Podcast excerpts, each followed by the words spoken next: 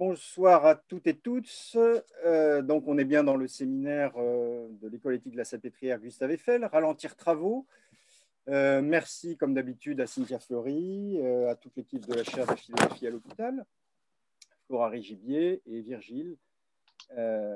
bon, j'espère que vous avez pu finalement vous, nous rejoindre. Si vous êtes là, c'est que vous avez pu nous rejoindre, mais je parle pour peut-être les absents qui ont connu un peu de difficultés crois pas qu'il ait été hacké, mais en tout cas, il a eu des problèmes euh, cet après-midi pour ceux qui auraient voulu s'inscrire. Euh, je rappelle donc que le séminaire présente les travaux de l'école éthique de la Salpêtrière, donc des gens qui euh, sont passés par notre école, des étudiants, des anciens étudiants, pour leurs articles ou livres publiés. C'est au départ le master de philosophie, parcours éthique médicale et hospitalière appliqué qui est porté par l'Université Gustave Eiffel et euh, dont les cours en physique ont lieu à Picpus euh, en lien avec la PHP. Mais comme vous le savez, depuis un an, il y a une pandémie et donc nos cours n'ont plus lieu en physique, mais ont lieu en visio, comme, tout le monde, j'allais dire, comme pour tout le monde. Euh, voilà. Alors, je commence par annoncer la conférence suivante, traditionnellement.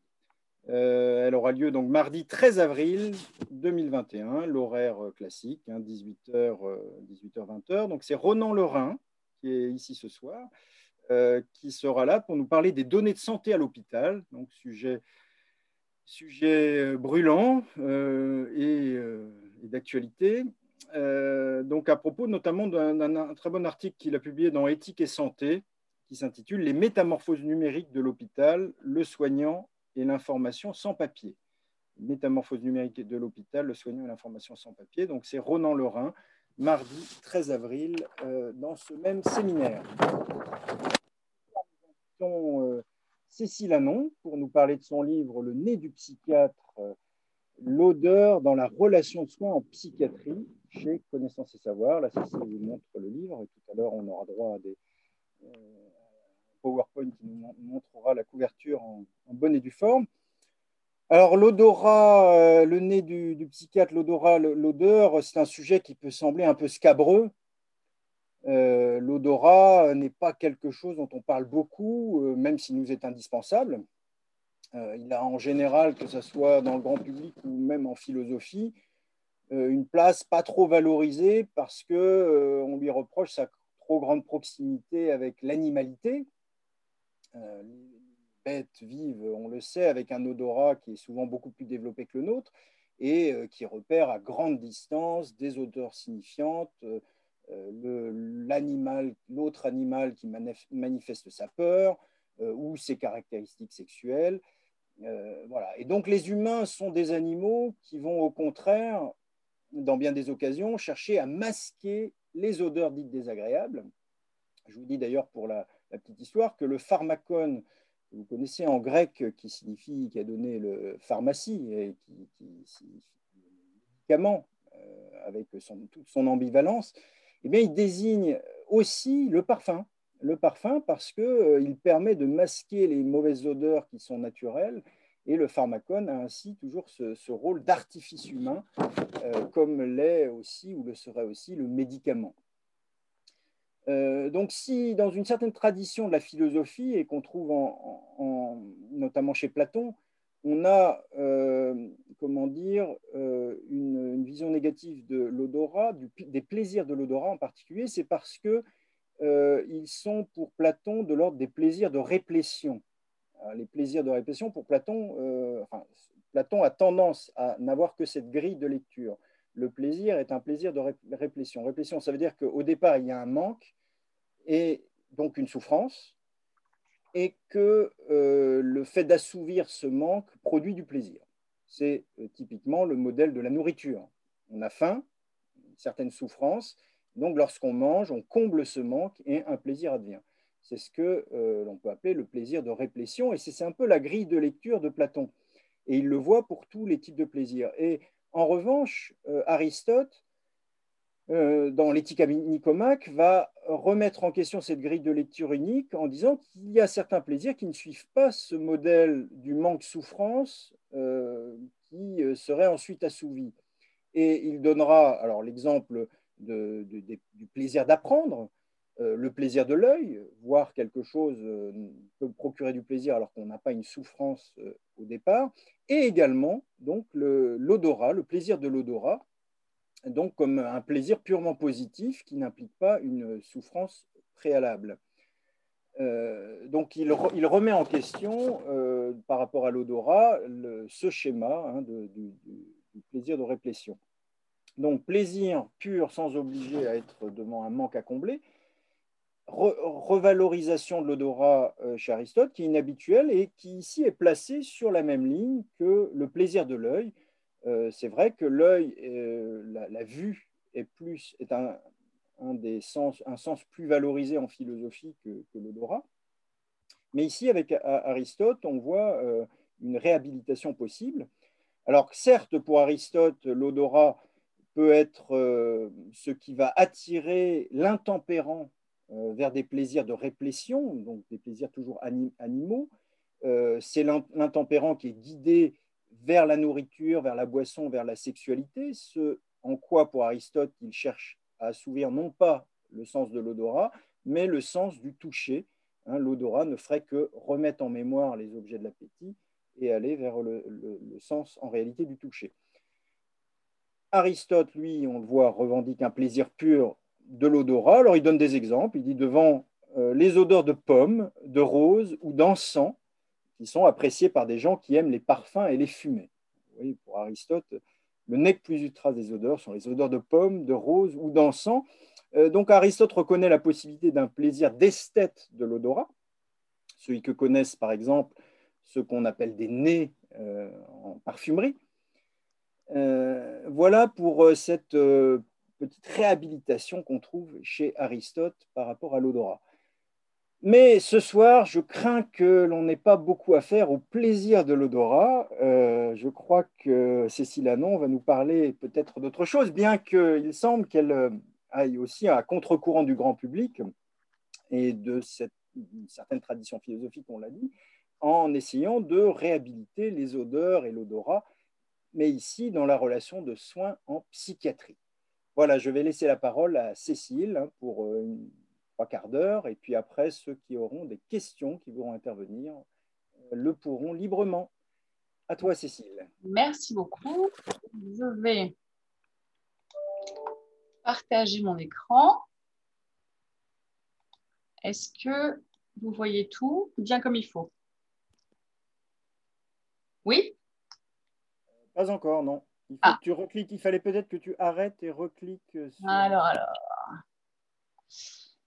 Si vous ne voyez pas mon écran, je vais donc le partager. Est-ce que là, vous le voyez? Oui. Voilà, parfait. vous voyez l'écran?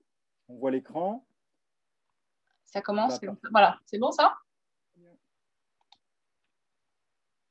Voilà. Ok, alors du coup, ben, je vais. Mais alors, euh, merci beaucoup euh, attendez, j'essaie quand même de me mettre un petit peu. Euh, voilà. Euh, merci infiniment de votre invitation, de ton invitation, Bertrand, et à, tous les, membres de les collectifs de la CLPTR. Je suis très, très touchée, très honorée de, venir parler auprès de vous de, ce travail, de cette réflexion. Donc, que j'ai mené déjà il y a un petit moment, puisque c'était euh, au moment de mon master de, philo à l'époque, c'était pas encore Gustave Eiffel. Hein. L'université, c'était encore euh, Paris-Estrin-de-la-Vallée. Et, euh, et, donc voilà, donc je suis, j'ai fait ce master sous la direction d'Eric Fiat. Et ça a effectivement ensuite fait l'objet d'une publication, une parution d'un livre sous la direction de Martine Samé dans sa collection Connaissance et savoir. Voilà. Euh, je me présente rapidement. Donc, moi, je suis médecin psychiatre. Je suis praticien hospitalier à l'hôpital Corentin-Selton à l'assistance publique. Et euh, je suis responsable d'une équipe mobile en psychiatrie de sujets âgés. Donc, je. Euh, je, il y a des gens qui posent des questions. Alors, si des gens posent des questions, est-ce qu'ils m'interrompent? Parce que moi, je vois personne. Hein. Je ne pense pas qu'ils posent des questions, mais je pense qu'ils ont oublié d'éteindre leur, micro. Ah, je pense qu'il y a effectivement M. Simon qui n'a pas éteint son micro. Voilà. Donc pensez bien à éteindre micro. Pensez à éteindre le micro, voilà. Euh, et euh, voilà. Alors, le, le, nez du psychiatre, l'odeur dans la relation de soins en psychiatrie. Pour cette intervention aujourd'hui, j'ai choisi de faire une présentation qui ne va ne comporter que des images, comme autant de métaphores visuelles pour éprouver vos sens, puisque l'odorama n'est pas encore disponible sur Zoom. Alors, pourquoi avoir choisi ce thème de réflexion? Était-ce parce que depuis que j'ai 15 ans, je suis fascinée par Cyrano de Bergerac, que le livre d'Edmond Rostand tourne sur ma table de chevet et que la voix de Jacques Weber résonne dans mon cœur comme dans un grelot? Je crois qu'ils sont des questions qui vous habitent depuis des années, sans que vous en déceliez la présence, discrète mais tenace. Et un jour, elles se dévoilent en toute pudeur et dans une grande clarté. La question de l'odorat a donc suivi ce chemin, me conduisant sur la route du nez, sans rhum ni rhume. Pour commencer, parlons numérique, digitalisation et virtualité. Bien avant le temps de la pandémie mondiale que nous traversons toujours, nous vivions dans un monde connecté au sein duquel les flux d'informations permanents renforçaient l'accélération temporelle et le tempo de l'éphémère et du continu. La pandémie du Covid a eu un effet de loupe mondial en majorant de façon exponentielle, non préparée, parfois non souhaitée, l'ère du numérique en santé. Et ailleurs, la courbe ne va pas s'aplanir. La machine est lancée et ne grippe pas encore. Nous vivons donc dans une temporalité du partout, tout le temps. Dans un monde sans frontières extérieures, sans limites intérieures, liquide, flexible, immédiat et illimité. Dans ce monde élargi, à l'espace-temps éclaté, nous avons peine à nous définir et à nous enraciner dans une identité propre. Sauf avoir émergé notre identité numérique, qui se forge sur le net et est rendue publique quoi qu'il advienne. Nous envoyons sur la toile des données personnelles, des messages, des images, des sons, sans savoir parfois quand, ni qui les reçoit, ni même où. Dans un mouvement d'extension illimitée de nous-mêmes, ces microsatellites identitaires laissent des traces et réduisent à peau de chagrin l'intimité nécessaire à notre structuration. Si le regard de l'autre est indispensable pour exister, l'intime est un contrebalancier vital. Dans ce monde du partout tout le temps, impossible de cultiver son jardin secret. La sphère privée n'existe plus. Elle s'offre en pitance à Facebook, Snapchat, Instagram, TikTok maintenant. Elle alimente le big data et l'unité psychique prend le risque de se dissoudre dans un flot de mégas, de zeta octets ou de iota pixels. Dans le monde de la médecine, la e-santé se diffuse depuis plusieurs années. La e-santé est un terme générique pour décrire l'utilisation des technologies de l'information et de la communication au service de la santé, dans des domaines variés comme la prévention, le dépistage, les interventions précoces, l'amélioration de l'offre et de l'accès aux soins, comme par exemple le dossier informatisé, donc peut-être d'ailleurs le collègue va nous parler la semaine prochaine, le mois prochain, les traitements et la formation professionnelle, comme le e-learning. Depuis le lancement de Doctissimo et de Wikipédia en 2000, beaucoup d'autres outils communicants ont fleuri. Et la e-santé comprend une foultitude de moyens. Intelligence artificielle, deep learning, machine learning, robotique, objets connectés, applications smartphone, réalité virtuelle, réseaux et plateformes de santé. Sans oublier la télémédecine qui a vécu une révolution sans précédent depuis maintenant un an avec la pandémie du Covid. Il n'est plus un médecin qui ne propose de visioconsultation et les psychiatres ont également suivi ce mouvement. En France, aujourd'hui, sur les 41 millions d'utilisateurs de smartphones, 43% d'entre eux utilisent des applications de santé. 66% des Français pensent que les outils digitaux vont permettre d'améliorer leur parcours de soins et 90% des établissements de santé considèrent l'innovation digitale comme une priorité stratégique. En 2019, 204 milliards d'applications de santé ont été téléchargées. La e-santé est un support d'une médecine qui se veut avant tout préventive et donc qui lutte contre un risque futur, incertain, qui s'adapte à un public averti, docte, sans limite de temps ou de mobilité. Les applications de santé utilisent le quantified self, cet anglicisme qui veut dire le soi quantifié. et amène l'usager à envoyer sur la grande toile ou dans l'immense cloud ses données personnelles. On se mesure, on se note, on note ses performances, on se contrôle, on obtient des indicateurs de santé. On se pense émancipé et responsable. Bah oui. Ainsi, dans notre culture de la prévention du bien-être, où je rappelle qu'il n'est conseillé que de bien vieillir et non pas de vieillir, et surtout de ne pas être ni déficitaire, ni dépendant, ni trop moche, mais ça c'est une autre histoire. Et eh bien dans ces sociétés modernes, il est proposé aux patients virtuels de se connecter en temps réel pour partager des informations sur lui-même, sur son smartphone, sa tablette, sa e-watch. Celui-ci coche des cases, déplace des curseurs, transmet le nombre de ses pas, de ses battements de cœur, de ses calories, de ses heures de sommeil, mais aussi de ses interactions sociales, de ses états émotionnels, de son sentiment de bien-être. Et tout cela se fait dans un flux continu, non hiérarchisé, introduisant une nouvelle relation de soi et une nouvelle relation à soi. Dernière, dernière nouveauté développée par la société Proteus Digital, le comprimé électronique. On ingère le comprimé avec son capteur, qui une fois dans l'estomac envoie des infos en Bluetooth au patch cutané lequel patch fait relais avec le smartphone. Le laboratoire Otsuka ne s'y est pas trompé. Et il va bientôt lancer son comprimé d'Abilify connecté. L'Abilify, c'est un traitement antipsychotique qui permettra aux patients et aux médecins, mais peut-être bientôt aux assurances privées, voire aux employeurs, de tracer l'observance et l'efficacité du traitement. Aux États-Unis, la FDA, qui est notre HS, a validé ce nouveau Big Brother.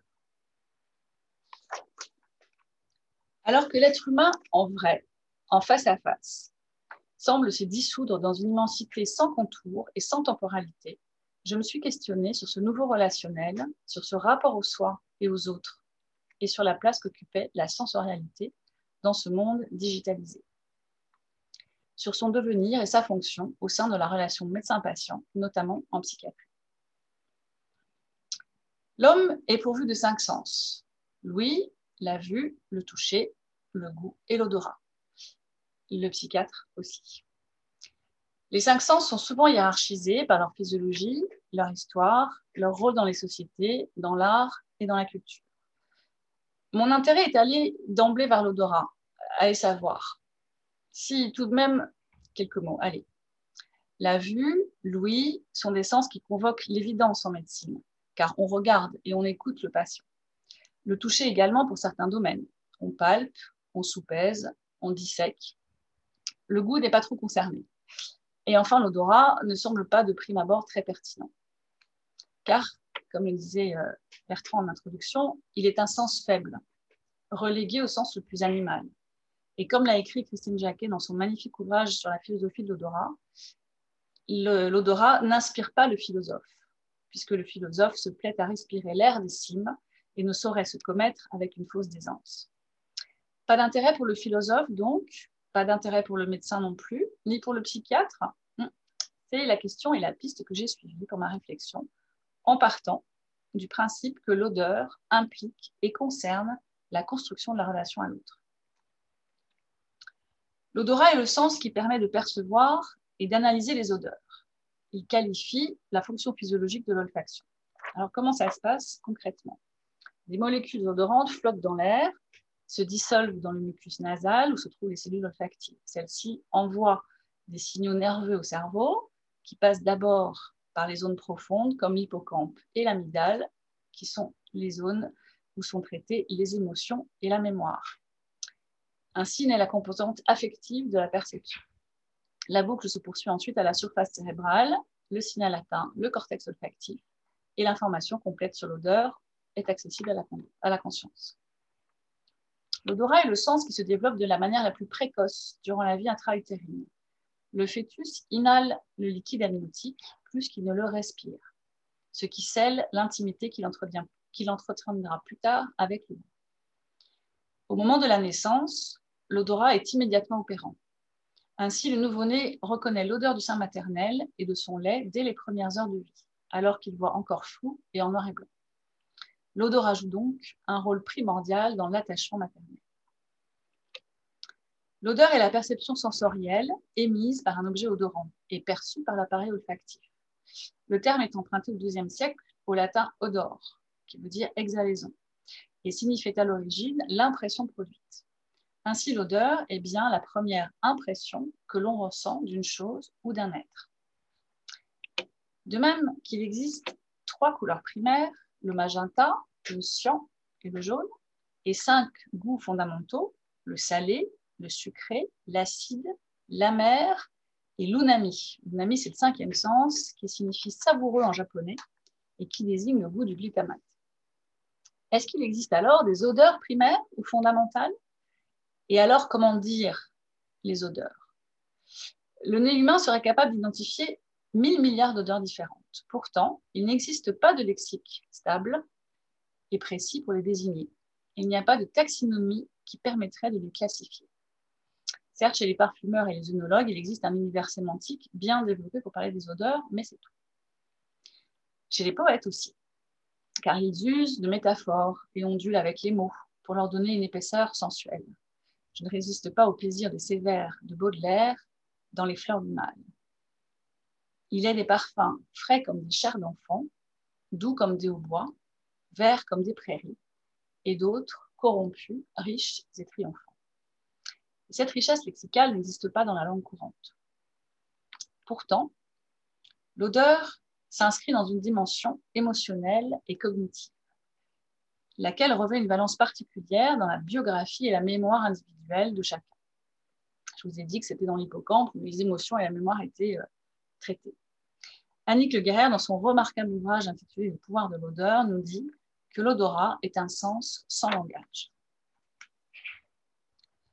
Alors, à l'auditeur curieux que vous êtes, je vous demanderai de me décrire l'odeur de l'amande.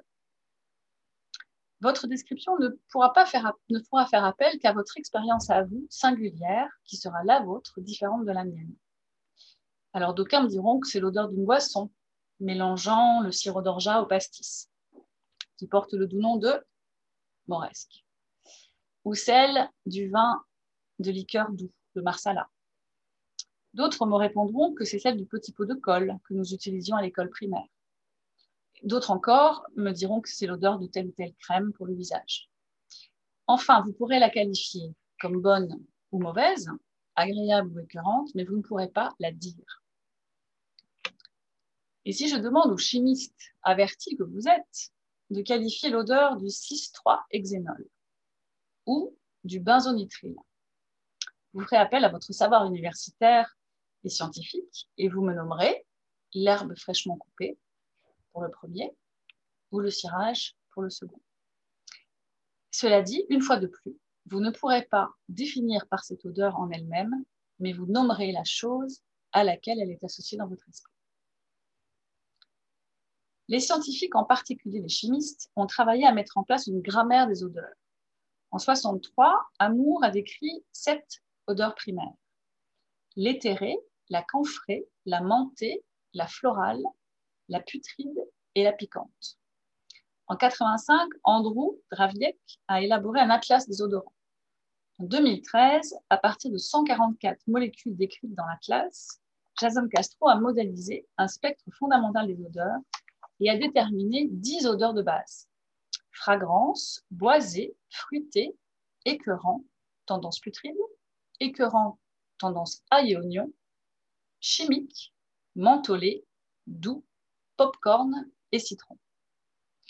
L'espace multidimensionnel de la désignation des odeurs s'ouvre enfin aux classifications complexes possibles pour des mathématiciens. En effet, l'analyse lexicale des odeurs relève de l'aporie. L'aporie du grec aporia, l'absence de passage. C'est l'embarras, l'impasse. C'est un problème insoluble. En effet, la, contradiction est dans le mot comme le verre est dans le fruit. Et on ne dit pas ça sent rouge. Une odeur est toujours une odeur de quelque chose. Car pour désigner une odeur, on évoque le nom de la chose dont elle est issue ou le nom de l'objet dont elle rappelle le souvenir. Il n'y a pas pour l'odeur de dissociation possible entre la chose et son émanation. Il n'en va pas de même pour les autres modalités sensorielles. Par exemple, le substantif vert renvoie au référent qu'il désigne, la couleur verte. Et même s'il existe des nuances dans le vert, clair, foncé, amande, anis, sapin, Tout le monde sait reconnaître et se faire comprendre. La relation entre le vocable et le référent est univoque. L'ouïe et le toucher sont à la même enseigne. Le do dièse, le grave, le strident renvoient de façon manifeste à ce qu'il désigne. Le doux et le rugueux également. Mais alors, si les odeurs n'ont pas de nom propre et ne peuvent être désignées directement, ne serait-ce pas parce que l'esprit n'en prend conscience que sous la forme de l'effet que ça fait de les sentir On distingue souvent en philosophie deux catégories d'états mentaux accessibles à notre conscience. Il y a d'une part les attitudes propositionnelles, les croyances, les désirs, les craintes, les espoirs, c'est-à-dire au sens large les pensées. Et d'autre part les sensations, dont nous savons que nous les éprouvons. Nous accédons au contenu des premières grâce au langage, faculté qui nous différencie de l'animal. Je sais, à la différence de mon chien, que je crois un certain nombre de choses sur les odeurs et je tente de les mettre en mots. Et les sensations que j'éprouve relèvent d'un autre type de conscience. Il s'agit de la conscience phénoménale. Celle-ci me livre l'effet que ça fait de ressentir mes sensations. On nomme Kalia les qualités, ses effets. C'est cela que nous fait éprouver, c'est ce que la, excusez-moi, ce que cela nous fait d'éprouver telle ou telle sensation. Parce que les propriétés de cette expérience sont qualitatives. Les expériences sensorielles, l'effet que ça me fait de voir un coucher de soleil sur la ville de Grasse, d'entendre un morceau de Kate Jarrett, de toucher la peau d'une pêche, de goûter un chocolat suisse ou de sentir l'heure bleue de Guerlain, ces effets vont revivifier les sentiments et les émotions en partageant cette dimension qualitative. Ainsi, je vis la subjectivité de cette expérience. Je la décris à la première personne du singulier, car qui d'autre que moi peut accéder à mes sensations?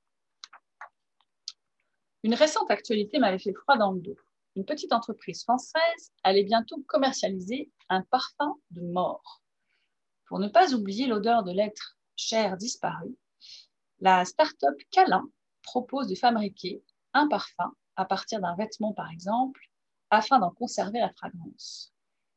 À l'origine de ce projet saumâtre, une famille endeuillée, un commercial et un chimiste. Pour un flacon de ce sur-mesure de l'intime ou de ce réconfort olfactif, il vous en coûtera 560 euros.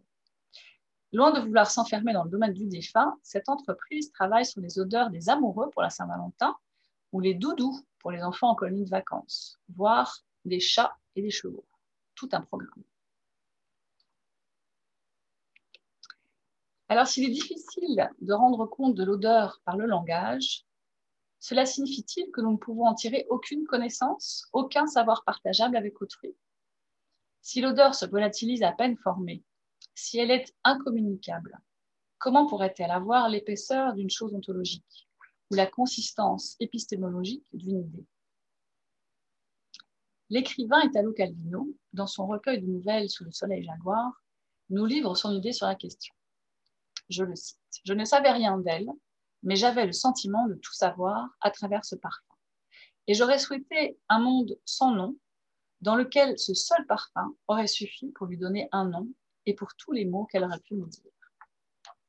Ainsi, avoir du flair, avoir du nez est généralement considéré comme une qualité je le sens bien, évoque la connivence, la confiance. Je ne le sens pas, évoque la méfiance, le soupçon. Ça sent la magouille à plein nez. Je ne peux pas le sentir. Je ne peux pas le piffer. Je ne peux pas le blairer, évoque la répulsion, l'hostilité. Un type qu'on déteste, il est puant, infect, pourri. C'est une ordure, un fumier, une charogne, un putois. Bref, tout ça sent très mauvais. À l'inverse, le sentiment amoureux est porté par des fragrances éthérées, suaves, généreuses, ondulantes. On aime celui qui sent bon. Être en odeur de sainteté rappelle qu'on est admiré des autres et vient du fait qu'après les morts, les saints exhalaient une odeur florale qui empêchait leur putréfaction. Ainsi, nous attribuons métaphoriquement à l'odorat un pouvoir de déceler la vérité et d'aller au-delà de l'apparence des choses il semblerait que les odeurs puissent nous livrer des renseignements, voire que nous puissions en tirer des enseignements. Pour le philosophe anglais John Locke, l'origine première de notre connaissance est l'expérience. Les objets extérieurs perçus par les sens suscitent des idées et des perceptions, à partir desquelles naît la réflexion. Les idées des choses sont des données immédiates de l'expérience, elles sont les seuls matériaux de notre pensée. Et pourtant, le sens commun nous enseigne que l'odorat nous est utile, et même nécessaire dans la vie de tous les jours.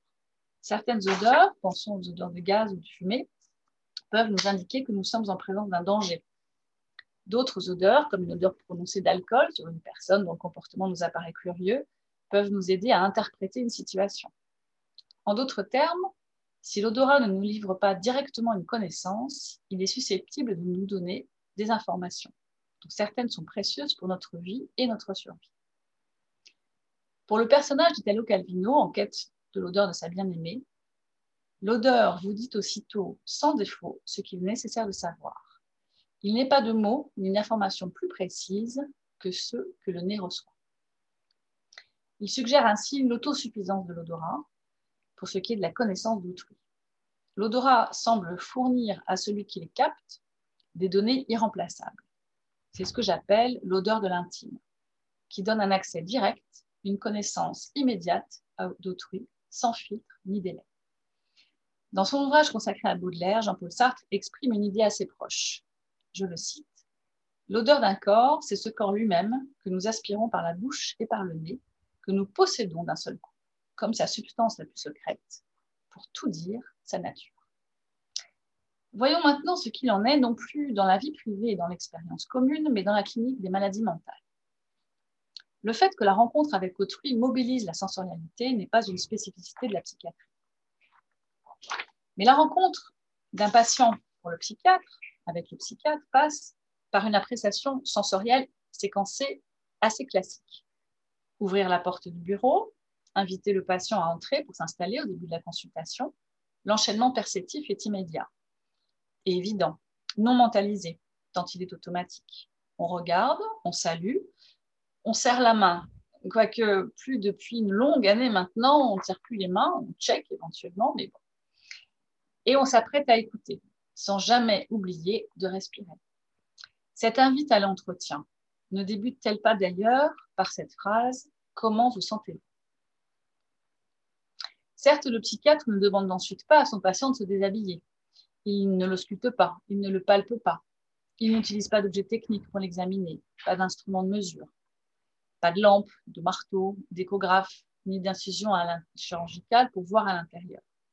En psychiatrie, point d'escar nécrosé, pour laquelle l'aspect visuel et odorant, je vous ai fait des photos, donnerait des indications sur l'évolution, ni de tumeurs cancéreuses de la gorge dont la lente putréfaction transforme la laine du sujet en une insoutenable effluve. Non, le psychiatre est face à un sujet qui ne montre pas son corps, qui parfois même le dissimule sous d'épaisses couches de vêtements ou de crasse. Mais ce corps sent quoi qu'il arrive, bon ou mauvais. Et cette odeur est un objet d'attention pour le clinicien, d'autant qu'il ne peut s'y soustraire, sauf à se boucher le nez, ce qui ne serait pas très éthique. Si je rencontre Madame G, qui se présente à moi débraillée, pas coiffée, et que je suis saisie par une forte odeur de transpiration mêlée à une odeur d'urine séchée ou de jambon moisi, je vais avoir des éléments pour entrer en relation avec elle et orienter mon entretien. Ainsi, à partir de cette première effluve, je peux commencer à former un jugement et à me dire elle ne va pas bien. Notons qu'il en est de même pour l'appréciation de l'environnement olfactif d'un domicile. Je vous ai dit que je travaillais en équipe mobile. Je suis souvent amenée à rencontrer des personnes chez eux, dans leur logement, et à pénétrer l'intimité des maisons. Et je saisis en percevant avec mes yeux, mais aussi avec mes narines, l'état de leur intérieur, de leur univers odorant et sensoriel, non verbalisé et tout à fait intime. En médecine, l'odeur a comme qualité essentielle d'être mauvaise. Ainsi, la mauvaise odeur a longtemps véhiculé des imagos de morbidité. La peste était censée être propagée par l'air ambiant, pestilentiel, et les médecins sentaient les humeurs pour porter leur diagnostic. Ainsi, au XVIIe siècle, la sémiologie olfactive nous apprend qu'un malade atteint de fièvre jaune est réputé sentir l'étal du boucher, un autre atteint de scorbut, de variole ou d'eczéma passait pour sentir la pourriture, La fièvre typhoïde rappelait l'odeur du pain frais et la diphtérie, celle du petit lait aigre. En psychiatrie également, l'odeur peut être un point d'appel, surtout lorsqu'elle est mauvaise et agace le nez du psychiatre de bon matin. Une mauvaise odeur est comme un implicite intime qui dit le manque d'hygiène, qui dit la défaillance à prendre soin de soi. La place de la curie est ici paradigmatique. Ne plus se laver, ne plus se raser, porter du linge sale, de façon durable et pathologique, s'abandonner soi-même parce que la souffrance morale est trop forte ou parce que la réalité est inerte et déconnectée, voilà ce que l'incurie peut nommer.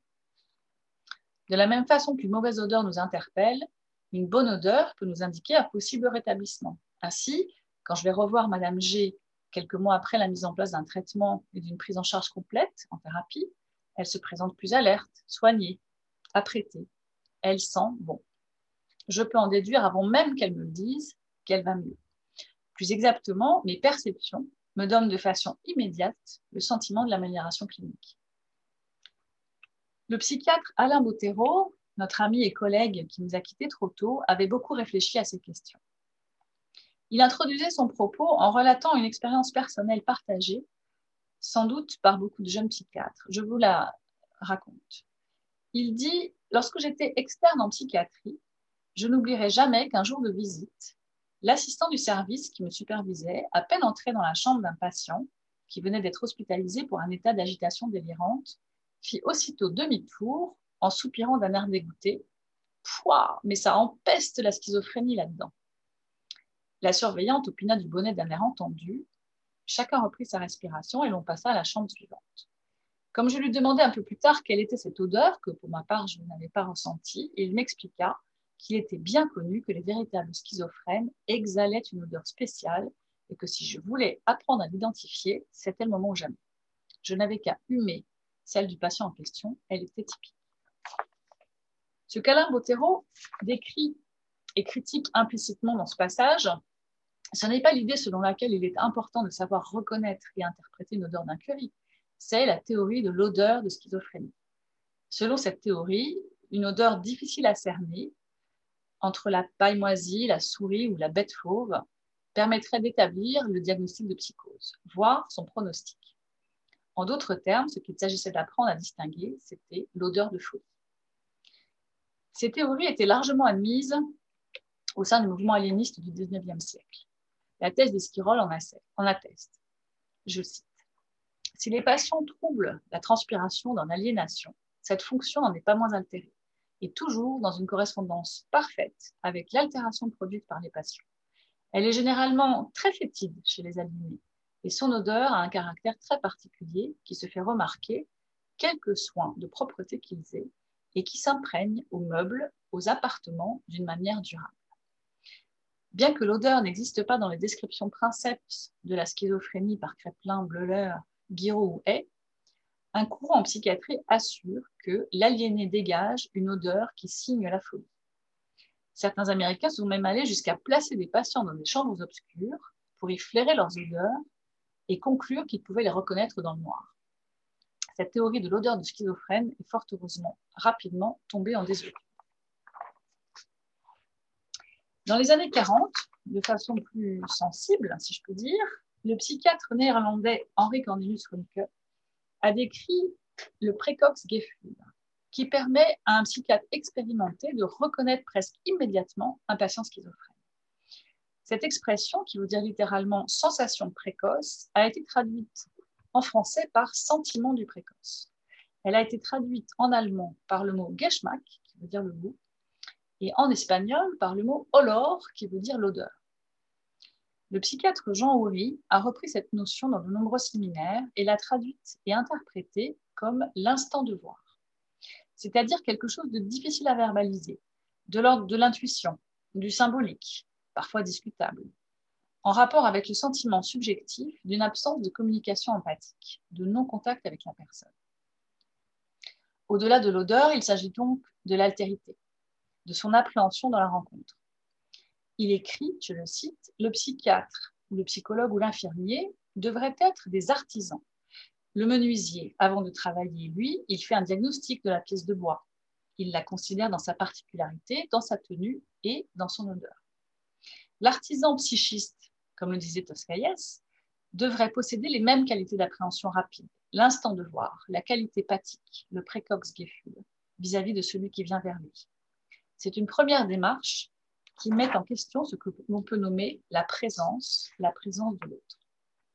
Alors voilà, ça y est, j'ai compris l'intérêt de l'odeur de mon patient dans ma compréhension de son état psychique. Maintenant, qu'est-ce que cette odeur qui s'impose à moi et pénètre mes narines de façon involontaire va mobiliser chez moi dans la construction de ma relation thérapeutique? D'abord, elle met en jeu ma façon d'éprouver le monde sensible, de vivre ce phénomène que je perçois, car elle possède une qualia, la qualité qui me fait de l'effet. Et bien que je m'efforce d'avoir vis-à-vis d'elle l'attitude la plus professionnelle possible, je suis mobilisée dans ma subjectivité. Je suis consciente de ce que je perçois, je réagis à cette odeur, surtout lorsqu'elle m'apparaît mauvaise ou difficile à supporter. Et ensuite, j'élabore ce rapport à cette odeur. Je l'analyse, j'analyse mon attitude, que je souhaite être respectueuse et conforme à mon éthique soignante. Je perçois mon inconfort. Je vis une émotion négative. Comment fais-je comment, comment, faire pour surmonter cette répugnance première? Comment, en dépit de l'odeur, parvenir à instaurer une relation thérapeutique empreinte de respect et de sollicitude? Est-ce que je vais écourter l'entretien, froncer le nez, ouvrir la fenêtre? Est-ce que je vais tendre ma main rapidement pour dire au revoir, éviter le contact avec cette main sale? Est-ce que je vais espacer les futurs rendez-vous? Quelle va être mon attitude analogique, ma gestuelle, ma mimique? Des collègues infirmiers en cancérologie m'avaient confié un jour que certains soins qu'elles devaient réaliser auprès de patients s'accompagnaient d'odeurs tellement insupportable, irrespirable, qu'elle devait se mettre des mèches de coton imbibées de menthol dans le nez avant d'entrer dans la chambre.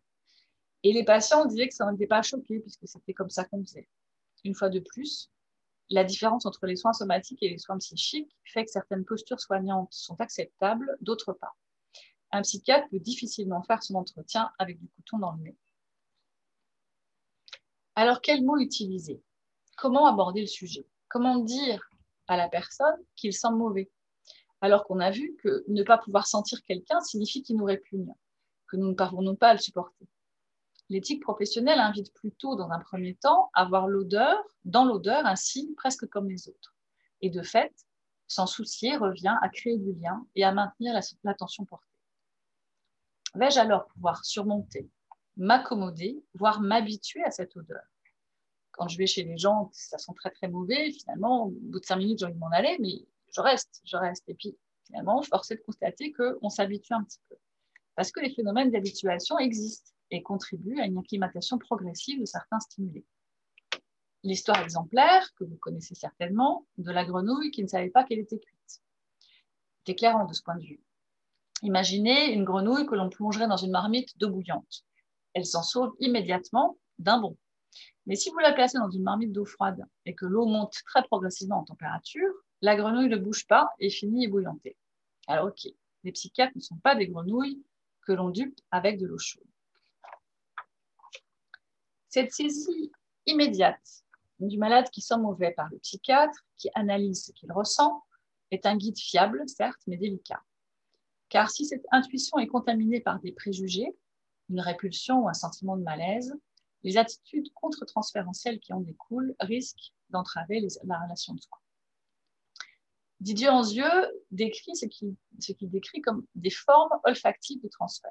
À propos de l'analyse d'un patient qui sent mauvais, il dit Au début de la cure, euh, je ne prête pas attention à cette forte odeur de transpiration, gauchement cachée par un parfum de pacotille, et j'oppose ma résistance contre-transférentielle à ce matériel non verbalisé, dépourvu de valeur apparente de communication que le patient m'apporte.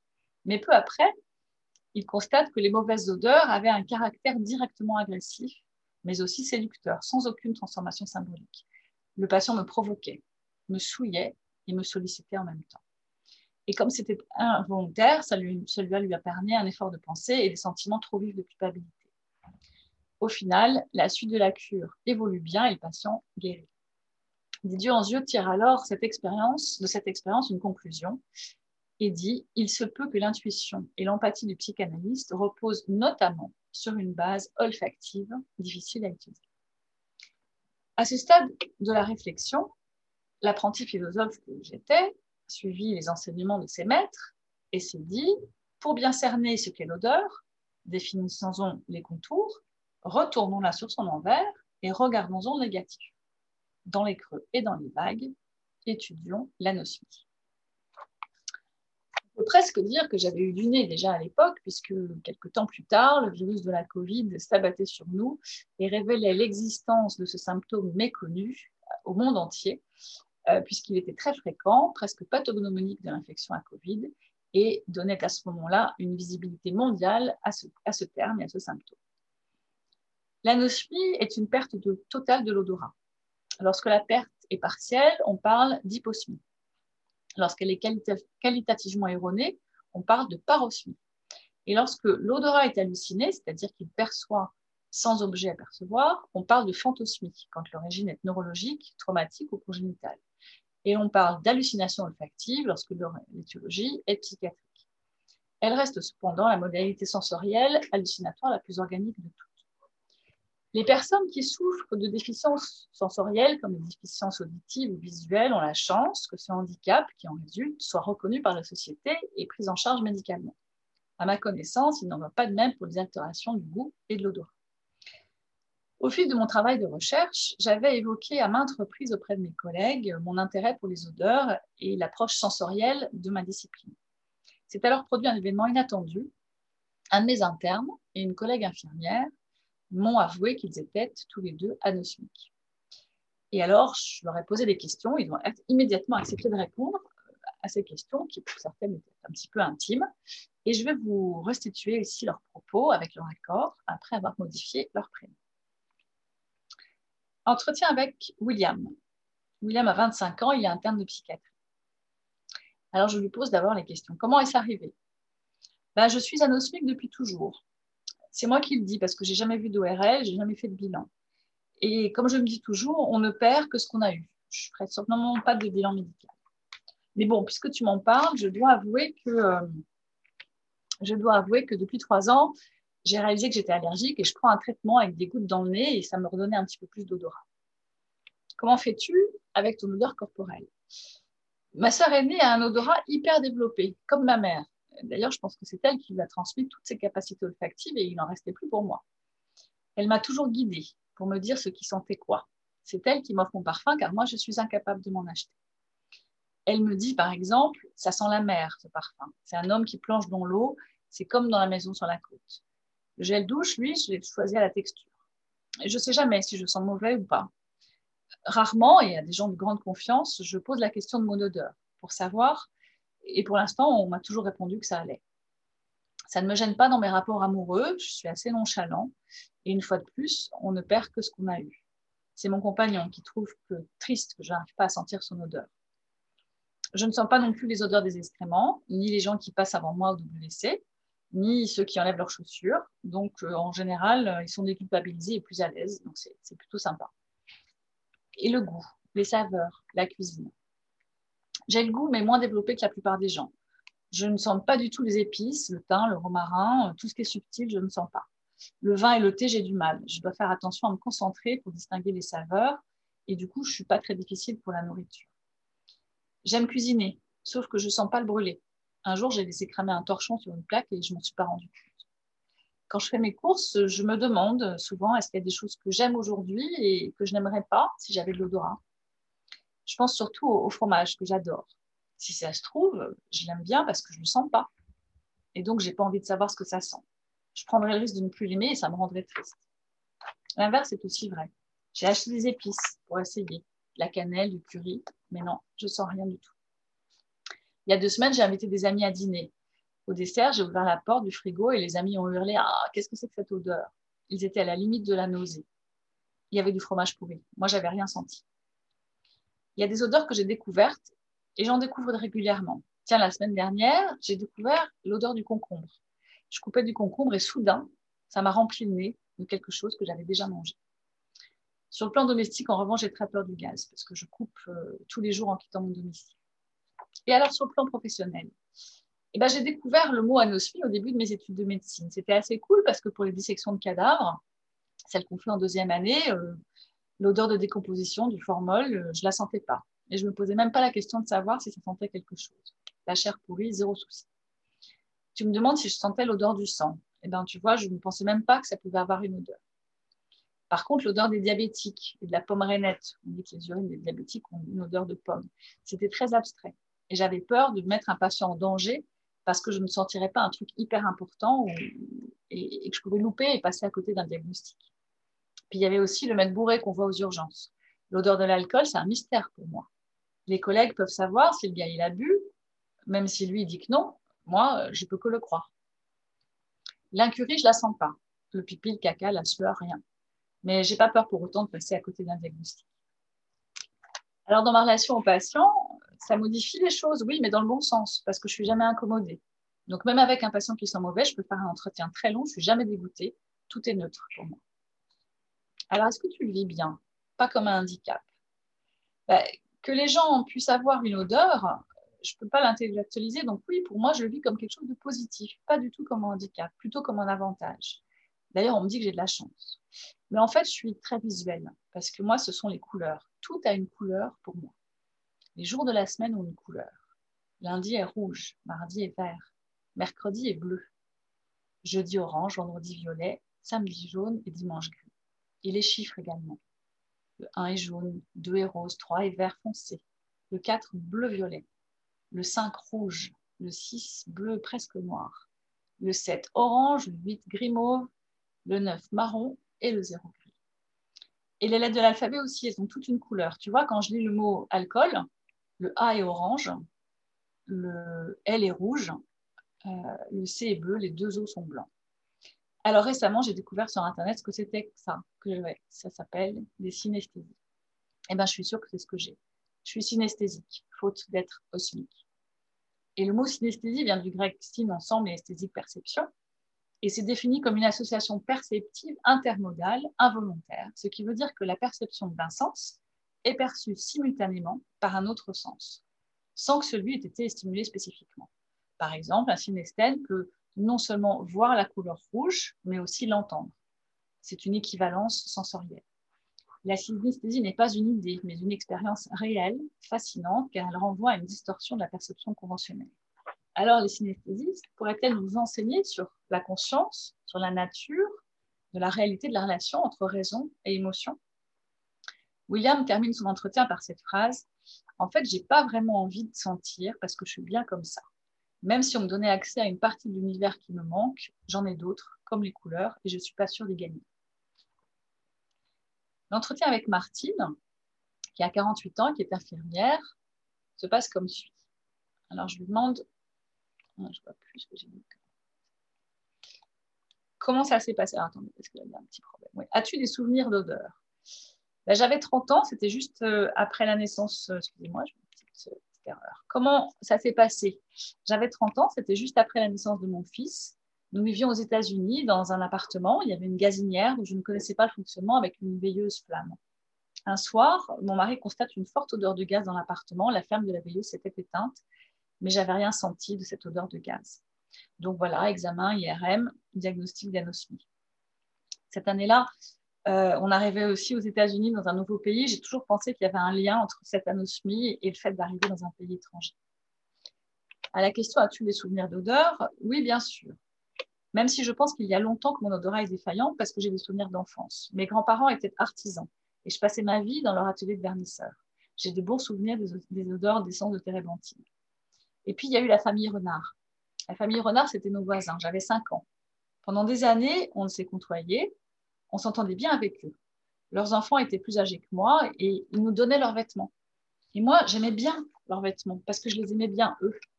Mes parents disaient que leurs vêtements, ils avaient leur odeur. Je pense que c'est pour ça que j'aimais bien. Après notre retour en France, j'ai eu des souvenirs d'odeurs, des odeurs fantômes.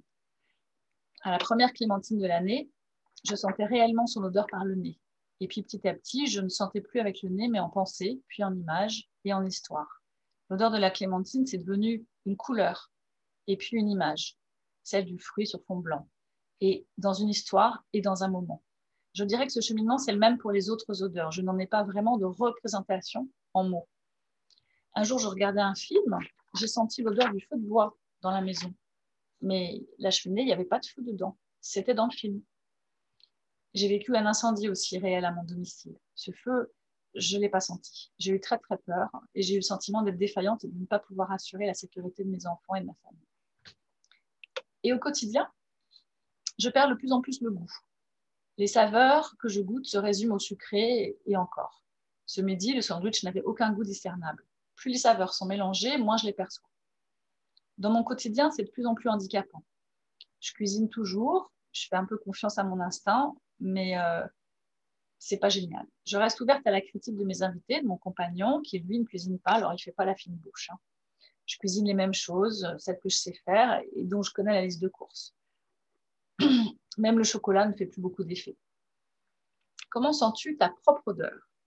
Ah ça, je ne sens pas mes propres odeurs ni celles des autres. Et ça me pose euh, un peu de problème. Je me change plus régulièrement, sans exagération. Parfois, je me dis que je pourrais porter un vêtement plus d'une fois, mais dans le doute, je ne le fais pas.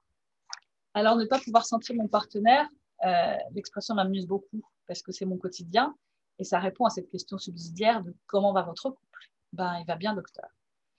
Mon mari, c'est un homme sans odeur, mais plein de bon sens. Je me parfume très rarement et c'est mon fils qui est en charge d'acheter mon parfum pour Noël, ce qui me soulage de ce handicap. Pendant tes études d'infirmière et aujourd'hui dans ton travail soignant, comment ça s'est passé? Bah, pendant mes études d'infirmière, j'avais aucune difficulté pour les soins odorants. Et toutes les collègues qui avaient bien compris me faisaient faire tout ce qui leur rebutait. Après, dans mon travail au quotidien, ça se passe sans problème.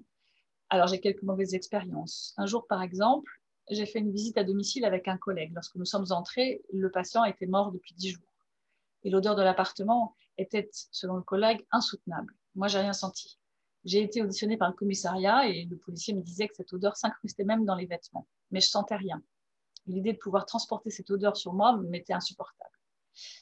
Pour conclure, je dirais que ne pas sentir me semble moins compliqué que de ne pas avoir de goût.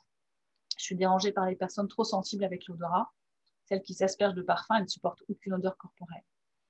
Sentir ou se sentir évoque plus pour moi le ressenti intérieur, le bien-être de l'âme, plus que les épreuves corporelles.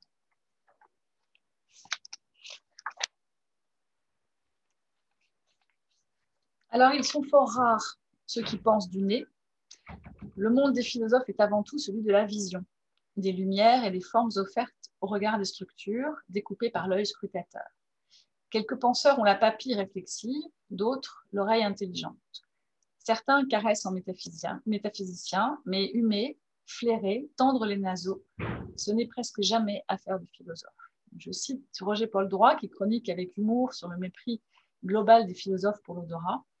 Et nous avons vu que finalement, l'odorat est l'objet de nombreuses élaborations et représente un paradigme du paradoxe.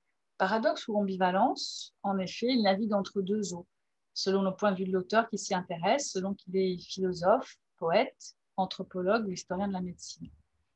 Si l'odorat est parfois faible, grossier et rappelle l'animalité de l'homme, il peut être aussi un sens élaboré, distingué, particulièrement subtil, rappelant le luxe et la sensualité.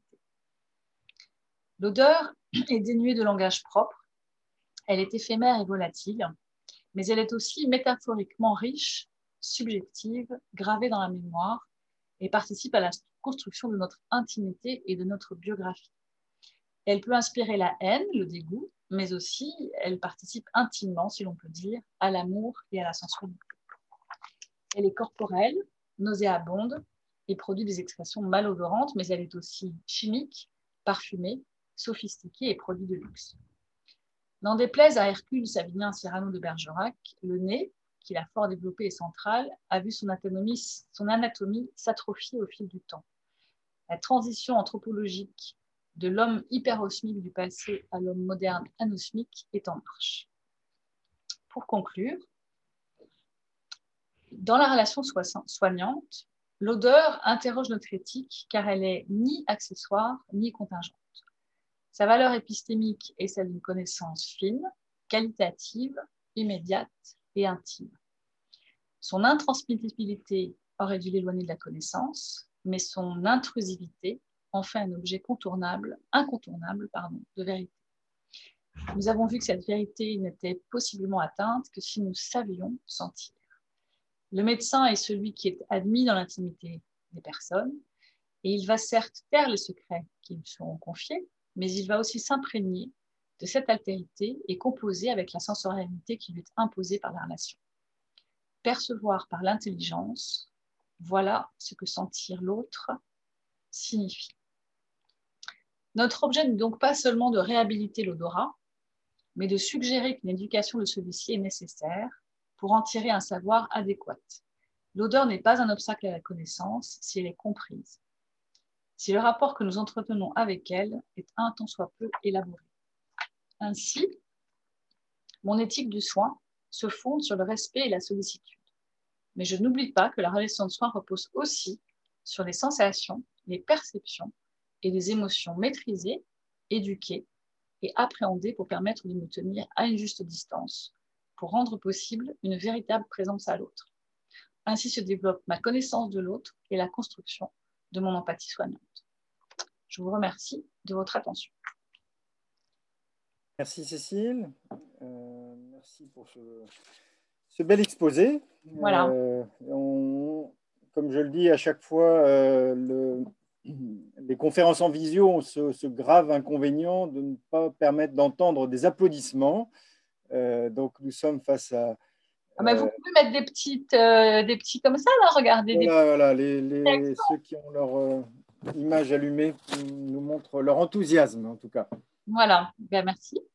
Euh, ben merci pour ce, cet exposé très riche. Hein. J'ai noté au passage des choses assez euh, époustouflantes. Hein. Je ne connaissais pas cette start-up euh, Câlin.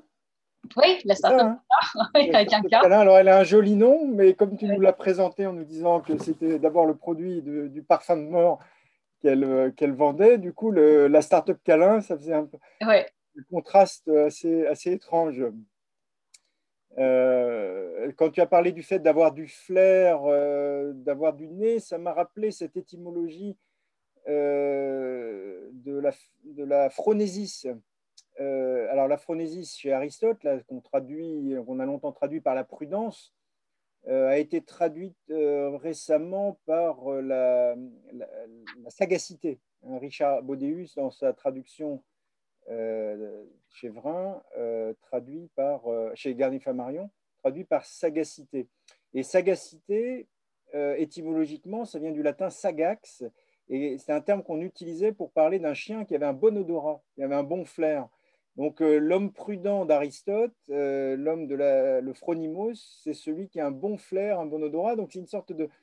alors c'est un peu étrange parce que on sait que euh, la sagacité, la phronésie, c'est une vertu intellectuelle, donc euh, elle a affaire à l'intelligence, et donc euh, que ce soit une étymologie d'odorat qui accorde néanmoins de l'intelligence à l'individu, c'est assez étonnant. Mais effectivement, avoir du flair, quand on parle d'un détective qui a du flair, on sous-entend qu'il est aussi assez intelligent, qu'il y, a quelque chose, il y a un lien entre les deux.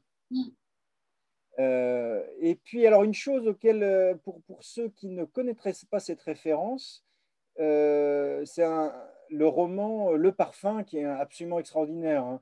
Quand j'ai lu ce roman, alors c'est un, roman qui nous parle d'un individu un peu particulier au XVIIIe siècle et qui s'avère être un assassin. Mais qui est un roman, je ne sais pas si tu l'as lu, Cécile. Oui, Jean-Baptiste Grenouille. Voilà, c'est ça. Il est né dans une salle de poisson pour ceux qui auraient des, débuts d'anosmie, euh, je vous invite à lire le roman parce que dès le début, vous en avez plein le nez. Et je dirais que quand on lit le livre, on est plus attentif aux odeurs. Euh, euh, il nous, parce que c'est une description des odeurs, du, en plus du Paris du XVIIIe siècle. Donc il y a beaucoup de nauséabonds, mais il n'y a pas que ça. Et ça, c'est un effet extraordinaire. Hein. Donc c'est un livre, je vous, invite à le lire. Voilà, alors je ne sais pas si certains ont envie d'intervenir, de, poser des questions à Cécile ou de faire part d'une expérience ou deux. vous indiquez de la main ou vous faites un... Les gens sont quoi? Ouais. L'histoire de l'habituation. Il y a des questions ou pas? Parce que sinon, je peux dire euh, d'autres Vas-y, tu peux, tu peux continuer. Dans l'histoire de l'habituation aux odeurs, moi, ça m'a beaucoup marqué parce que il y avait comme ça certains. Bon, j'ai beaucoup de patients que je vais voir qui présentent ce qu'on appelle un syndrome de Diogène. Donc, c'est des gens qui entassent beaucoup de, de, poubelles, de choses assez. Euh, ou des animaux, des, ben, plein de choses, de la nourriture qui moisit. Donc, euh, chez les gens, ça sent très très très mauvais. Quand on arrive chez eux, en général, ça sent déjà dans la cage d'escalier. D'ailleurs, d'habitude, vous, vous envoyez William d'abord. On envoie, on a, c'est ça. J'y vais avec William et Martine. Euh, et, et, donc, en fait, c'est toujours euh, très compliqué. Donc, en fait, on, met, alors on met pas des mèches de menthol, mais des fois, je mets quand même mon écharpe ou on prévoit de mettre un petit peu, un peu de parfum sur le nez avant d'y aller. Voilà, on est toujours un petit peu euh, précautionneux. Et, je me, rappelle très bien d'une patiente, mais c'était insupportable cette odeur. Et elle n'avait, elle, rien, elle ne sentait absolument rien. Et, je, on est resté finalement longtemps parce qu'elle était touchante, elle avait plein de choses à nous raconter, etc. Et je me suis rendu compte à quel point je m'étais habituée à, l'odeur de chez elle. Et finalement, cette mauvaise odeur ne me posait effectivement plus de soucis. Il se trouve que c'est une patiente que j'ai particulièrement investie, euh, pour laquelle, pour la petite histoire, elle avait une maladie neurologique euh, avec une petite tumeur dans le cerveau qui comprimait son chiasma olfactif.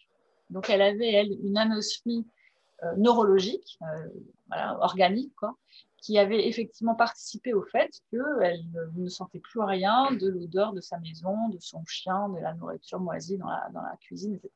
Il y avait d'autres soucis après de maladies cognitives qui, qui, ont rajouté au tableau, mais voilà, je me rappelle que particulièrement cette, chez elle, je m'étais habituée à cette, à cette, mauvaise odeur finalement. Et euh, voilà, donc je pense que pour peu qu'on ait, c'est ce que je, je dis de l'importance d'éduquer son odorat pour peu qu'on sache effectivement que c'est très important et il faut pouvoir passer outre cette, ce, dégoût et cette. Euh, oui, là, ça va un peu avec l'empathie euh, vis-à-vis du patient. Mais bon, évidemment, j'espère que tu ne t'es pas habitué au point que ta maison est devenue une maison. Voilà, c'est ça. Mes, neurones miroirs ne sont pas allés. Mes neurones miroirs. Ah, il y a une question, question de Mélissa Adou. Oui, bonjour. Euh, juste un commentaire en vous entendant. Merci euh, sur l'habituation. alors moi, j'ai beaucoup travaillé en service somatique et effectivement, l'odeur est très importante aussi. Et notamment quand je travaillais en chirurgie ORL, les odeurs étaient très fortes, mais aussi en soins palliatifs. Et quelque chose qui m'a toujours beaucoup tracassé, euh, c'est comment les proches et les, les accompagnants vivaient ces changements d'odeur et ces odeurs très fortes. Je me disais comment un compagnon, une compagne qui a désiré cette personne, qui l'a aimée sur cette fin de vie, euh, sur ces moments difficiles où elle veut être présente, arrive à faire fi, à regarder aussi les soignants qui renvoient quand même que l'odeur est très forte. Hein. Le Covid a permis quand même au début de mettre un masque et c'était parfois très arrangeant. On n'avait plus ce, problème de, gêne. Euh, et, ça, c'était vraiment quelque chose de, de complexe et de difficile pour moi de me dire, mince, comment aider cette personne euh, cette famille à faire avec et dire ok c'est pas un problème pour nous n'ayez pas honte euh, pour la personne comment accompagner quand dire euh, faire un bisou embrasser l'homme ou la femme qu'on aime quand ça sent très fort quand voilà il y, a des choses difficiles. C'est pas évident. Mmh, c'est sûr. C'est sûr peut-être qu'il y a effectivement ces phénomènes d'habituation. Et il y a aussi le fait de, vraiment de l'aborder, de, justement, disait que le, fait de pouvoir l'aborder vraiment assez franchement permet finalement, en tout cas quand on le fait avec bienveillance, de signifier l'attention portée à autrui et justement d'aller au-delà de, ce contre-transfert plutôt basique euh, qui est, euh, voilà, il sent mauvais et donc je ne veux pas le revoir. Enfin, voilà, on rencontre de tout. Hein. J'ai un patient qui sent effectivement particulièrement mauvais et que, je suis en consultation régulièrement, qui m'a dit euh, Je suis allée voir l'urologue pour un problème de sonde urinaire et euh, il m'a dit que j'étais trop schizophrène, que je puais et donc il ne pouvait pas me recevoir. Alors, on peut s'imaginer en plus que l'urologue, il voit plutôt des organes génitaux, que ce n'est pas forcément ce qui sont le plus, bon. Mais voilà, il a été éconduit par l'urologue alors qu'il était accepté par un psychiatre. Mais moi, je ne me suis pas occupée de sa sonde urinaire, pas dans mes compétences.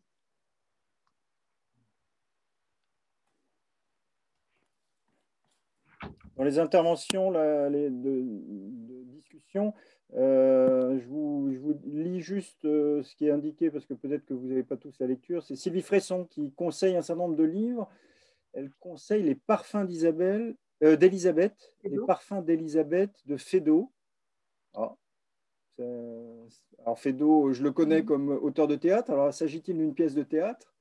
Euh, non, non, non, c'est le nom de, le nom de la, personne qui a écrit le, livre, qui est une. Ah, qui n'a rien à voir avec euh, l'auteur de théâtre Non, non, non, à moins que ce soit son arrière-arrière. c'est Elisabeth de Fédot, d'accord. Oui, les parfums Elisabeth de Fédot, d'accord. C'est ça, le titre c'est Les parfums et l'écrivaine c'est Elisabeth de Fédot. D'accord. Oui, on, a tellement en tête les auteurs célèbres qu'on pense à mm. du Fédot. les parfums d'Elisabeth, de Fédot, très, une pièce très rigolote. Euh, non, donc c'est les euh, parfums d'Elisabeth de Fédot. Un livre qui se lit très bien et qui raconte plein d'anecdotes justement sur les parfums. Mais c'est un livre d'historien C'est euh, une historienne? Oui, c'est une historienne, effectivement. Euh, je ne sais pas pourquoi elle s'est penchée sur les parfums. Bon, elle est, elle est, de Versailles, je crois, et, à, Versailles, il y a l'Institut euh, supérieur des parfums, euh, l'IPSCA, et donc il y a toute une tradition sur les, les parfums à Versailles, je pense, qui remonte au, au temps de Louis XIV. Et euh, on sait qu'au temps de Louis XIV, les gens se lavaient avec la serviette sèche et, et l'eau de Cologne, euh, et pas avec de l'eau. L'eau était censée être croupissante, euh, sentir mauvais, donc pour se faire sa toilette, on utilisait un, linge qu'on trempait dans l'eau de Cologne. Ben là, quand on lit le parfum de Suskin, on, voit beaucoup on comprend beaucoup de ces choses-là, effectivement. Oh. Euh, la, crainte de, se laver à l'eau euh, qui, fait qu'on se mettait beaucoup de poudre, euh, des poudres odorantes. Mm. Il y a une question de Maëlys Dubas qui est Y a-t-il des anosmies sources de dépression? C'est plutôt dans l'autre sens, c'est-à-dire que les dépressions sont, génèrent une certaine forme d'anosmie ou d'hyposmie en tout cas, et qui est quelque chose d'un petit peu particulier. Les gens qui sont déprimés ont des perceptions euh, déficitaire de certaines odeurs. Et euh, donc, il y a les dépressions, mais il y a aussi certaines maladies démentielles, euh, au premier rang desquelles la maladie de Parkinson, les démences parkinsoniennes. Donc, un des premiers signes prodromales qui arrive même plusieurs années avant le développement de la pathologie, c'est la perte de l'odorat. Hein, donc très spécifiquement. Véronique, je vois que tu opines du bonnet. Oui, et ensuite, dans la maladie d'Alzheimer, c'est un des premiers signes. Mais ça marche aussi dans le sens que interroge Maëlys. C'est-à-dire qu'avec la Covid, puisque mon hôpital est envahi de Covid, eh bien, nous avons une anosmie liée à une agueusie qui entraîne une dépression, qui entraîne un syndrome de glissement. Hein, c'est extrêmement fréquent. Hein. Moi, je voulais te féliciter de vive voix de ce magnifique exposé avec ton iconographie extrêmement euh, recherchée. J'ai beaucoup aimé la fenêtre avec les poissons, la jeune fille à la fenêtre avec les poissons, c'est très, très, très beau. Et évidemment, le, nez, le psychiatre a de l'intuition, il a aussi du nez, et ça nous permet de flairer euh, des, des, des, dépressions débutantes, des changements d'humeur. Tout à l'heure, j'ai vu une patiente complètement surexcitée euh, qui avait un virage maniaque et elle me dit, euh, c'était dans, dans l'unité Covid, j'avais mon, mon, bec de canard et elle, s'était aspergée de parfum, c'était épouvantable dans l'autre sens. Hein. Et je lui dis quand même, vous vous sentez très mauvais. Elle me dit, mais tu t'es regardé T'as un jeton dans le caddie ou quoi? J'ai adoré l'expression, t'as un jeton dans le caddie ou quoi? Mais j'ai dit, ah, quand même. Il me dit, mais de toute façon, tu peux rien sentir avec ton bec de canard. C'est très, c'est extraordinaire. Et effectivement, le, nez du psychiatre et, enfin, de tous les médecins est très sollicité en ce moment. Hein, et, pourrais, tu devrais inventer un, concept, une, échelle du nez du psychiatre. Je pense que ça, ça serait ah très, ben. utile, très utile aux jeunes internes. Merci en tout cas. Alors peut-être aussi que quand on dit que le psychiatre a du flair, euh, il faut considérer que le psychiatre a un flair euh, qui relève d'autres euh, sens. C'est-à-dire qu'il repère des indices donc, il y a des indices qui peuvent être olfactifs, il y a des indices visuels. Euh, le geste, le geste. Et voilà. Donc, euh, ne jouons pas trop non plus sur la métaphore, parce qu'avoir du flair, c'est, euh, ça peut venir de plusieurs choses. Un détective, par exemple, il a du flair, ça ne veut pas dire que c'est uniquement avec son odorat, mais l'odorat en fait partie. En fait, ce que Cécile nous aide à, à repérer, c'est que c'est un sens qui est souvent oublié, mais qui est porteur d'indices très riche euh, qu'on nommait assez souvent. Euh, mais pour autant, il ne s'agirait pas de faire du, psychiatre quelqu'un qui travaille essentiellement avec le nez. Euh, il travaille avec les autres sens aussi. Hmm. Et un peu de cerveau. On peut être cinétique et avoir de l'odorat. L'un n'empêche pas l'autre. Oui, tu peux. Euh, ah, moi, je suis acinétique et j'ai beaucoup d'odorat. acinétique, j'ai raté le passage. Acinétique, ça veut dire? Acinétique, c'est-à-dire qu'on voit les, lettres en couleur, les chiffres en couleur, les mots en couleur. J'ai une vie extrêmement esthétique et riche et colorée. Et, le cas de, de, de, William était une acinésie. Ah, euh, mais il, était anosmique. Or, or ça, ne va pas l'un sans l'autre, hein, forcément, bien sûr. Oui, c'était assez fascinant ce cas de William, hein, qui, euh, au lieu de nous présenter un monde handicapé, nous disait qu'en fait son monde était plus riche que le nôtre, parce qu'il voyait beaucoup de couleurs que nous. moi, personnellement, je ne donne pas de couleurs au jour de la semaine euh, et aux lettres de la semaine, ce qui est un gros handicap, certainement. Mais c'est étonnant, effectivement, de voir que euh, le monde peut être vécu avec une texture différente et que lui ne. Alors bon, je pense quand même que euh, ça peut, dans certaines circonstances, effectivement, être un petit peu euh, gênant quand. Euh, alors, il nous, lui, il voit le côté positif, c'est quand les gens retirent leurs chaussures et quand ils sortent des toilettes, ils, il ne s'en rend pas compte, donc tout va bien pour lui. mais j'imagine qu'il peut y avoir des situations dans la vie où c'est handicapant aussi. Cyril, vous voulez poser une question?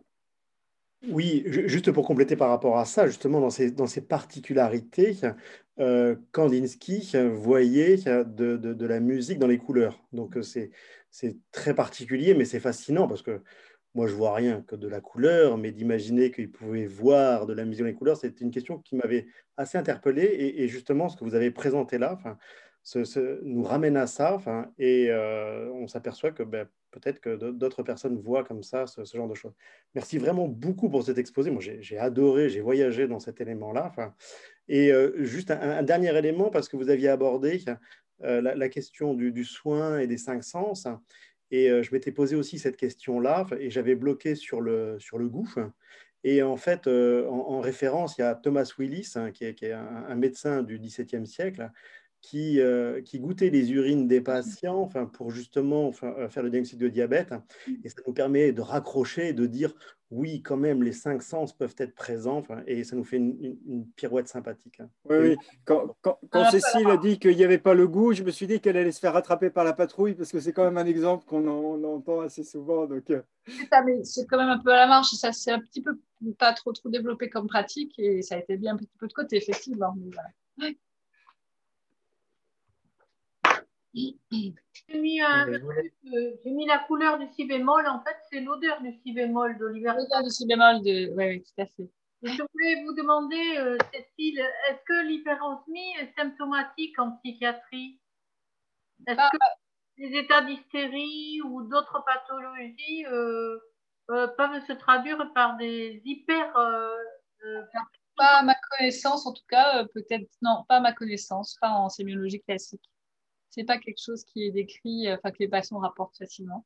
L'hyperosmie, c'est donc quoi? Et quand on, sent trop les odeurs, quand on est trop, voilà. Ce qui peut être décrit, euh. les phantosmies, c'est-à-dire quand on sent des, qui sont proches en fait des hallucinations olfactives, ça oui. Mais euh, donc les hyperosmies, c'est pas vraiment des hallucinations olfactives. L'hyperosmie, c'est que simplement on, on, sent plus les odeurs que d'habitude. Mais c'est les mêmes odeurs.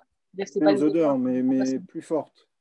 En fait, je faisais une association avec les hyper, euh, l'hyperesthésie euh, auditive qu'on voit dans certaines pathologies euh, de douleurs neuropathiques, en fait, d'atteinte du système nerveux. Et, je voulais savoir si on, avait l'équivalent en, termes d'odorat. Écoutez, pas que, pas que je sache, peut-être en neurologie, mais peut-être pas en psychiatrie.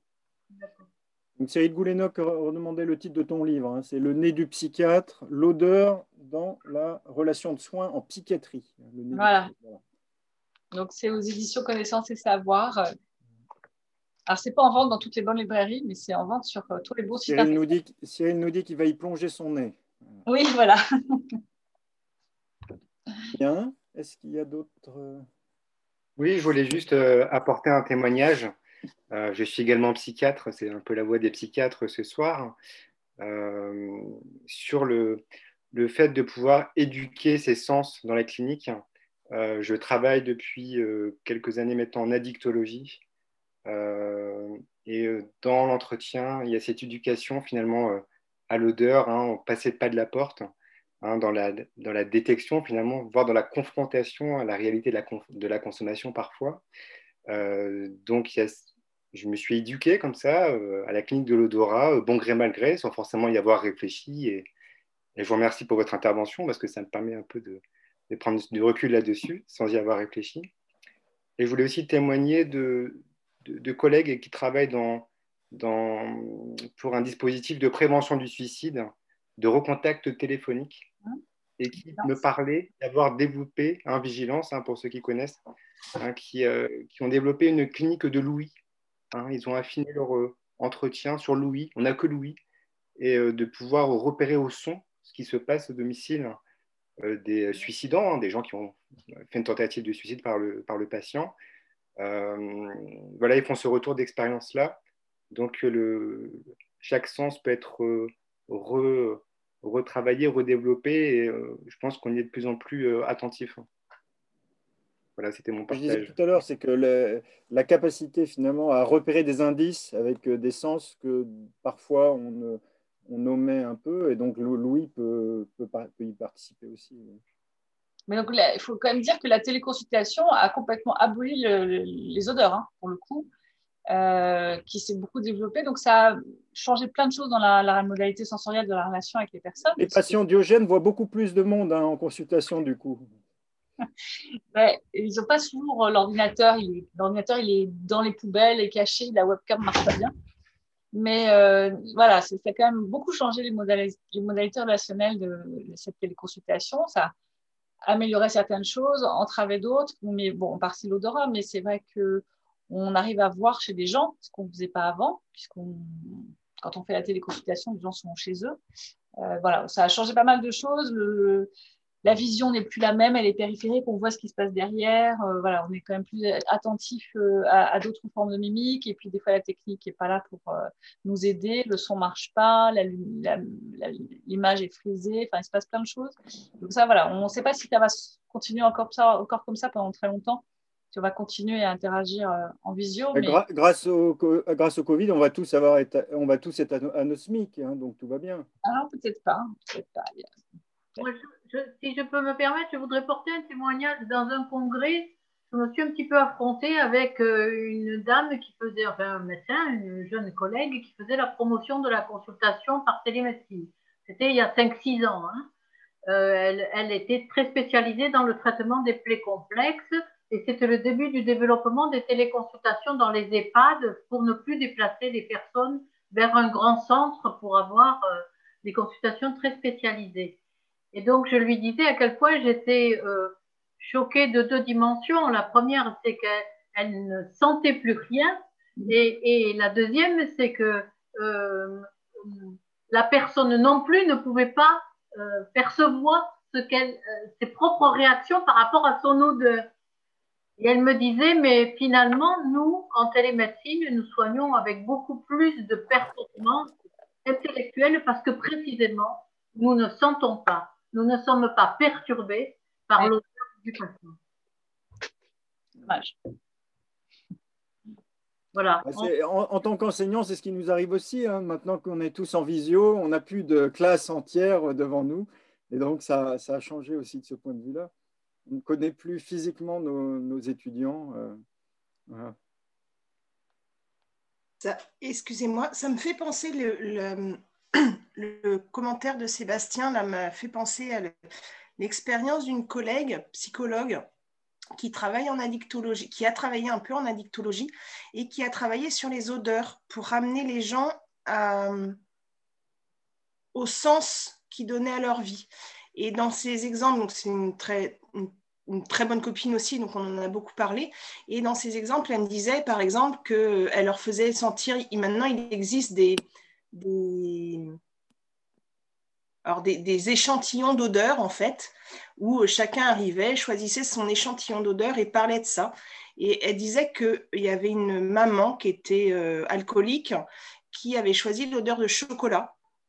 Et en fait, ça lui avait donné goût à nouveau une jeune maman, une très très jeune maman, à faire des gâteaux avec son enfant. Et elle parlait de l'odeur de l'herbe où en fait il y en avait qui reprenaient envie d'arrêter leur addiction en allant du coup après couper leur herbe chez eux et, et, je trouvais ça vachement intéressant en fait et voilà ça me fait le lien où je pense qu'on peut travailler vraiment, en effet, comme vous dites aussi, avec les odeurs autrement que ce que le soignant peut ressentir, mais ce qu'on peut faire ressentir aussi avec la personne qu'on accompagne. C'est vrai que l'alcoolodépendance, ah pardon, euh, l'alcoolodépendance, avec c'est une cause d'anosmie ou d'hyposmie, hein, et que dans le, travail de maintien de l'abstinence, il, il, y a souvent beaucoup de travail d'aromathérapie ou même de travail diététique hein, autour du goût, autour des odeurs, pour retrouver ces sens-là, ce sens-là qui était perdu. Et le tabac, effectivement. Le tabac aussi, oui. Véronique? Oui, je voulais revenir sur les, les émotions et les odeurs. Hein. Ce sont une porte ouverte sur des mémoires enfouies. Évidemment, l'odeur de l'enfance, du chocolat, du parfum, les, bébés, tu l'as très bien montré avec cette très belle image, sont des, sniffers, sont des addicts au doudou de la maman, à l'odeur de la maman. Et euh, avec la maladie d'Alzheimer, on a évidemment, on a beaucoup travaillé les lotos des odeurs. Il y a des parfumistères. Moi, j'ai un parfumistère et ça nous aide énormément à déjà discriminer des odeurs, faire évoquer les odeurs, euh, que ce soit des odeurs de, de parfum, de cuisine, d'herbes coupées. Il y a tout ça maintenant dans des odeurs synthétiques qu'on peut trouver euh, très facilement et c'est très utile pour stimuler les mémoires sensorielles des, malades d'Alzheimer. Il y avait un jeu de société euh, il y a pas très, il y a quelques années. Le loto des odeurs. le loto des odeurs, il existe toujours. Ah, oui il y a le loto des saveurs, il y a le loto des odeurs, il y a les deux, choses. Mais d'ailleurs, tous les espaces euh, multisensoriels d'apaisement dans les, pour les malades d'Alzheimer sont aussi euh, euh, voilà, paradigmatiques de ça. Hein, les espaces Touzelaine, là. Qui, oui, alors on met de l'aromathérapie. L'aromathérapie. En même temps, oui. Les sensoriels sont stimulés pour mm. pouvoir apaiser. Alors Martine Samé faisait part de sa, la difficulté qu'il y a quand on est face à un patient qui a de fortes odeurs à, lui dire qu'il devrait se laver. Euh, donc c'est une question un petit peu de, diplomatie face au patient. Euh, comment, comment on en vient à lui dire qu'il devrait se laver euh, un peu plus J'imagine qu'il faut le connaître. Et... Il faut déjà le connaître. Moi, souvent, la phrase que je dis, c'est est-ce que vous arrivez à prendre soin de vous? Et en fait, cette, euh, voilà, sur, le, sur le prendre soin, est-ce que est-ce que c'est compliqué pour vous de prendre soin de vous quand on après vous, Martine, si vous avez des, pieds tout crado et des aisselles qui sentent mauvais en fin de journée, c'est aussi c'est compliqué. Je vous entends pas, Martine.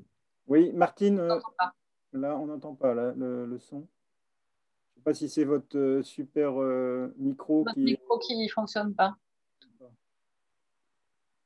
Enlevez peut-être votre casque? Oui, sans le casque, ça peut peut-être le faire.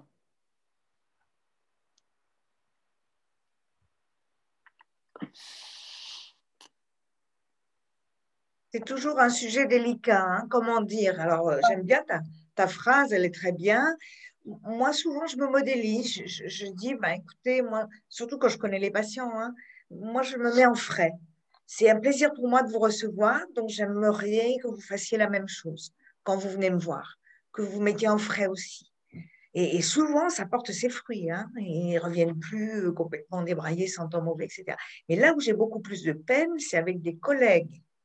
Avec la Covid, on est en pyjama en longueur de temps. Et là, j'étais asphyxiée cet après-midi par une collègue qui est... Oh, c'était effroyable, qui exhalait et elle remuait les bras, etc. une odeur de transpiration inouïe eh ben, j'ai rien osé lui dire. J'ai strictement rien osé lui dire. J'ai mis deux FFP2. Mais c'était très, très, dans tous les sens. Je n'ai pas osé lui parler comme, comme j'ose parler à mes, à mes malades. Donc, je comprends l'embarras de Martine. C'est sûr. Parler, mais je crois qu'on n'entendait toujours pas. Non. Il faut se faire rembourser le casque, hein, Martine, hein, parce que c'est un super casque avec un super micro, mais là. Euh... marche pas. Bien. Est-ce que quelqu'un veut à nouveau intervenir? On va peut-être se quitter gentiment là-dessus. Bien. Cécile, merci. Je ne sais pas si tu veux ajouter un petit mot. Ou euh, merci infiniment. C'était euh, voilà, un, un, plaisir d'échanger avec vous. Et puis, bah, si ça a pu vous, voilà, vous ouvrir des questions, vous apporter quelques réponses, c'est super. Et puis, euh, si vous avez envie de lire le bouquin, bah, je vous assure, il est super. Ah, il y a euh, Aïssa Nem qui a une petite question, peut-être de dernier, de dernier moment. Ah non, c'est un applaudissement. un, applaudissement. C'est la main qui applaudit. Donc, c'est un applaudissement. Félicitations. Bravo, euh, bravo Cécile. Merci. Bon, euh, merci beaucoup hein, pour ton intervention.